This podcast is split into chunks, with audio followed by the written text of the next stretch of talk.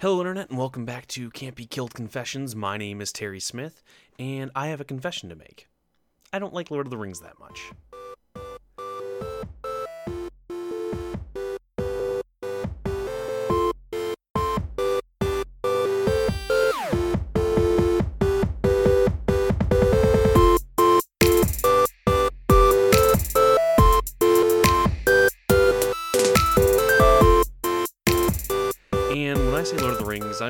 Most of Tolkien's work The Hobbit, The Silmarillion, the stuff that his son does, Lord of the Rings, all three movies. They're fine. Like, not to diminish them at all, they're fine. I think they're objectively important. I think they are great adaptations. Uh, I actually really enjoyed the first Hobbit film, and I have some fun watching them. I don't think they're bad stories by any means, but personally, I think I come down on it as fine. And now let me tell you why before, you know, like while you're getting your torches and pitchforks ready, um, uh, as you get ready to cancel me on the internet, let me give you my side of the story. Um, I got involved with Lord of the Rings and Tolkien at the same age as everybody else. I was a little kid. It was the early 90s. I think they might have announced that the Tolkien estate finally had sold the movie rights, so people were excited about it again. And my mom really loved them growing up in the 70s, so she read me The Hobbit. And I think The Hobbit is fine. There's a lot of singing. I really wasn't into the reading of singing of songs. And because I didn't like Snow White, the fact that it was all about these dwarves and this other short guy with big feet. I just I couldn't care that much. As I got older, I found a lot of appreciation for The Hobbit a lot. Um, I think it's concise. I think it's a much more uh, well told story because it's it's it's smaller, you know. Um, that's another reason why I like the first Hobbit film. I think it did a good job. That should not have been split into three movies. But anyways, I digress. Um, that's where I got started with it. And then I saw the animated films. And I don't know if you have heard of these. They're not super popular these days because of the Lord of the Rings movies and then the Hobbit movies. But originally they did some film adaptations that were animated. And I think it was the late 70s, early 80s. And, you know, it's it's that classic American art style. It's or or British maybe I guess I don't remember, but it's that that like early '80s, late '70s art style, like David the Gnome looking art style, and they're fun. Uh, Gollum is very different. Gollum is very terrifying in those movies, and I remember he had this deep voice and it like echoed throughout the caves as Bilbo was down there, and I remember that was haunting to me. He looked the same. He looked very similar to how he is done in the Peter Jackson adaptations, but it, but his voice was just dark and terrifying. So that maybe that colors it a little bit. But the real issue I have with it is the same issues that everyone has always said and lobbied against Tolkien for his stories. All the criticisms are true. They're a little too long, they're long winded, there's a lot of descriptions that are unnecessary, there's a lot of weird taxonomy about the difference between trees and the Treebeard like ents but almost no taxonomy which is very important to me as a nerd like i like very specific rules and categories but there's like none for the difference between goblins and orcs and Uruk-hai and the uruk and he kind of uses them willy-nilly for lack of a better term almost arbitrarily and that's because he didn't have a clear and concise idea for everything uh, Tolkien was all about languages. One of the reasons why he wrote the stories is because he loves language and he created his own languages and this fantasy realm that he conjured up, which is amazing. It's a feat uh, onto it itself, which I'll get into later. But he wrote it to showcase these languages he came up with. So there are some things he just didn't care about story wise. And the things he did care about and had a lot of good ideas for, he went on for a long time about. That's why there are so many sh- stories about trees and these folk that live in the woods. That he has a lot of details for that. But the things that I care about, like the difference between the orcs and the Uruk-hai and the goblins and the uruks, I, you know, he was like, I don't know, they're the bad guys. you know, they were a stand-in for for these, you know, World War One powers, so he, you know, that was the detail he put into them. They were the bad guys. That's what you needed to know. But there's some really cool ideas in there, and that's what I want to praise. Is Tolkien had these amazing ideas that have that everyone has derived from since. You know, he is, for all intents and purposes, the Godfather of fantasy other than you know like original mythologies you know when you look at his ideas for elves and and dwarves and stuff like that that does come from a lot of norse mythology and other mythologies. But he really modernized it.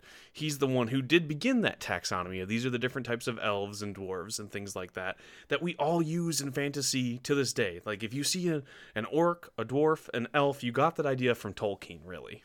And uh, people do have some original takes on them but for the most part, it comes from Tolkien.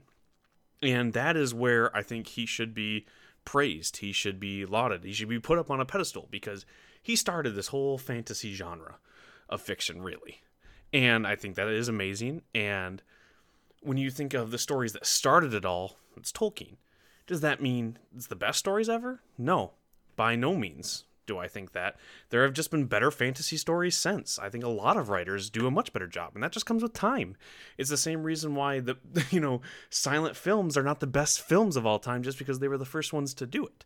That's not how it works. We iterate and we change and we make better stories and we build ourselves up on the backs of those giants.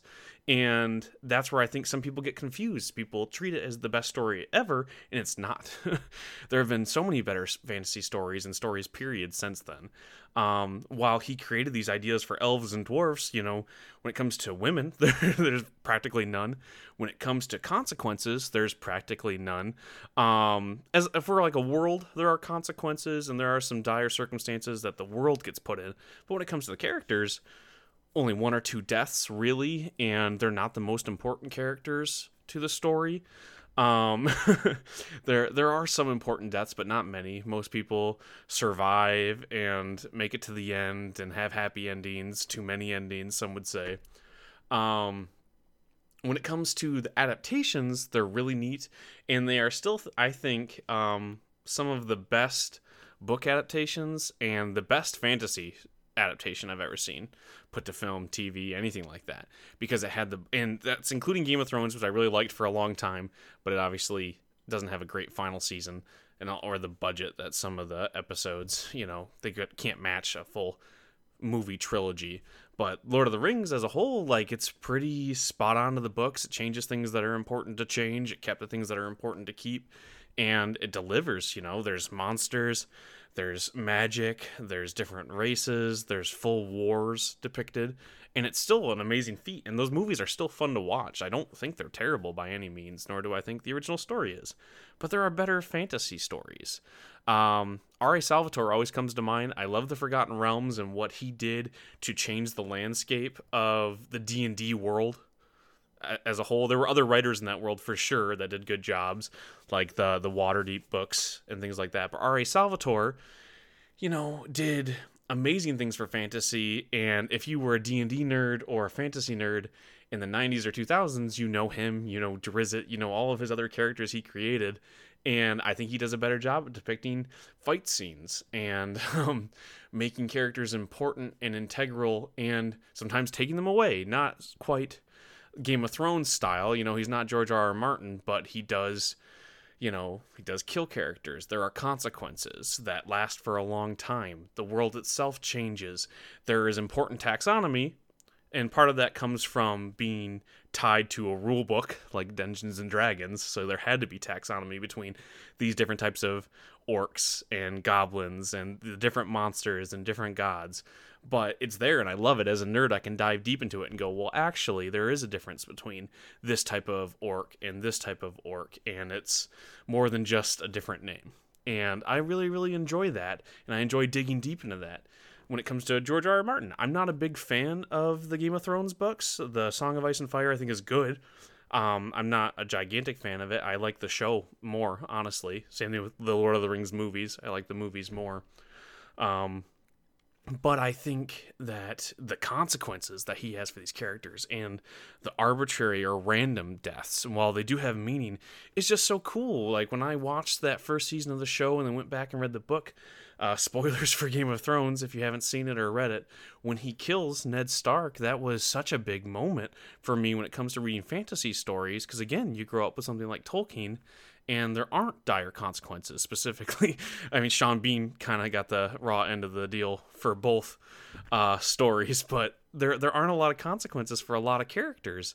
And the fact that George R. R. Martin has consequences for even the smallest infractions for all of his characters, I think, is still not aped by anybody else. And even his name is derivative of Tolkien, but he does some really, really interesting and new things with it that you just couldn't get as the original writer of fantasy. You can't can't do that if you're the first. You can't be the best forever because if you're the best, people want to do what you did and improve upon it. You are the blueprint. And the Lord of the Rings books are the blueprint. That's where it all started, but it's not the ending. You know, it's not the final word in fantasy, and I think that's a good thing.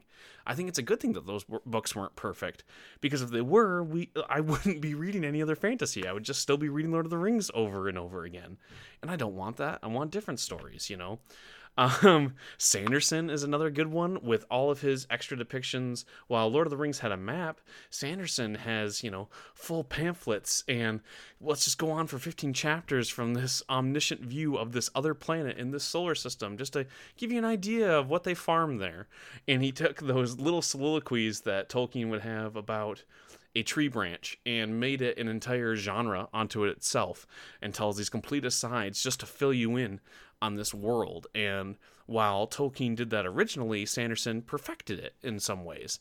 You know, um, Brent Weeks is one of my favorite writers. And you read the Night Angel trilogy, it's really bleak.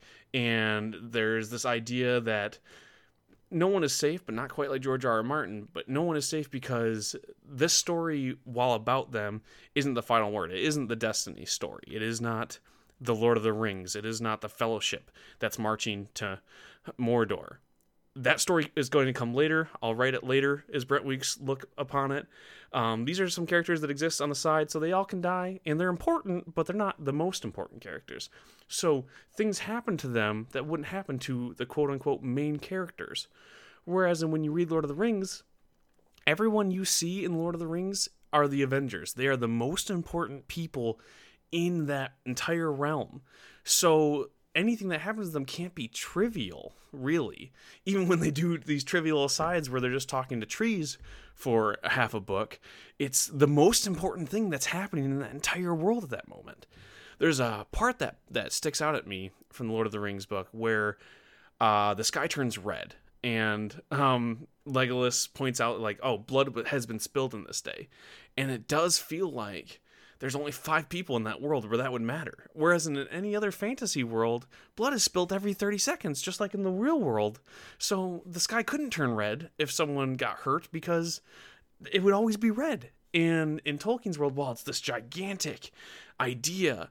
It's such a small canvas that we see him writing upon, which stinks. That's partly why the Silmarillion is so cool. And again, set the blueprint for these expansive backstories for these side characters that you like get mere mentions of. Um, but it's not the best at that. It was not the the final word in it. Um, so while I shit on everyone else's um, stories and whatnot, I will say again, we owe everything to Tolkien when it comes to fantasy. That genre itself really would be nowhere if he hadn't written Lord of the Rings. I just don't think it's the best story ever. I like it just fine, and it is important, but it's not the best ever. You know, um, read uh, The Wheel of Time has this amazing idea that goes on for so many books and two different writers and eventually all gets wrapped up somehow in such an awesome bow um, read R.A. Salvatore, all of his Forgotten Realms books. He keeps going even after that world was basically rebooted. He's still writing somehow. Kind of like it's like very Timothy Zahn in that way. Or like he's just like, You were so amazing, let's just keep you going. It doesn't matter what we're doing, just keep doing your thing. And his stories of Drizzt are really good and while some people would say they're overrated, I couldn't disagree more. They are as rated as they need to be. Those books are amazing, and he also has so many other stories in that in that world. You know, the Spine of the World and the Halfling's Gem.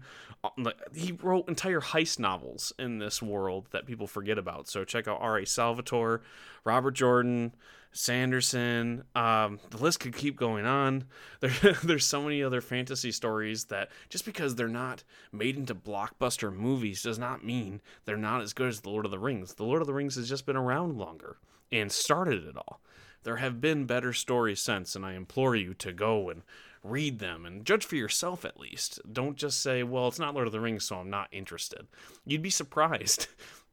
And you'd be surprised because, like I said, it's all built off the back of Tolkien. So there are things in these other fantasy books you're going to love because Tolkien did it first and you love the way that he did it. And people have only improved upon what he did originally. Even bad fantasy books, I would say, have something, some legs up on Tolkien because they came out later. You know, you can be derivative and still be better, you know? Even if you're not the most original, you can look upon the mistakes of the past and improve upon them. So that's been my tirade on why I think The Lord of the Rings is, eh, it's okay. but it started it all. Um, if you like this, check out all of our other podcasts. I'm sorry that I missed a week. My mic broke down, so I had to skip a week, and I apologize again. Um, you can email me all of your angry tirades about not liking Lord of the Rings at can't be killed creations at gmail.com. Can't be killed creations gmail. Can't be killed creations at gmail.com you can find me on all the social media at resident stevel i'll put that so you know how to spell that in the description below. Check out our other podcasts on can'tbekilledcreations.com check out all of our web comics. You can find those all on instagram at can't be killed creations. We have tons of stuff. Just check it out. Let me know what you think of it. Please send emails. Please drop reviews likes all of that. It's really important, it's really helpful, and I just appreciate it. I love seeing if you like it or hate it, it's just nice that someone listened to it. And that's where I'm going to leave you. This has been Can't Be Killed Confessions.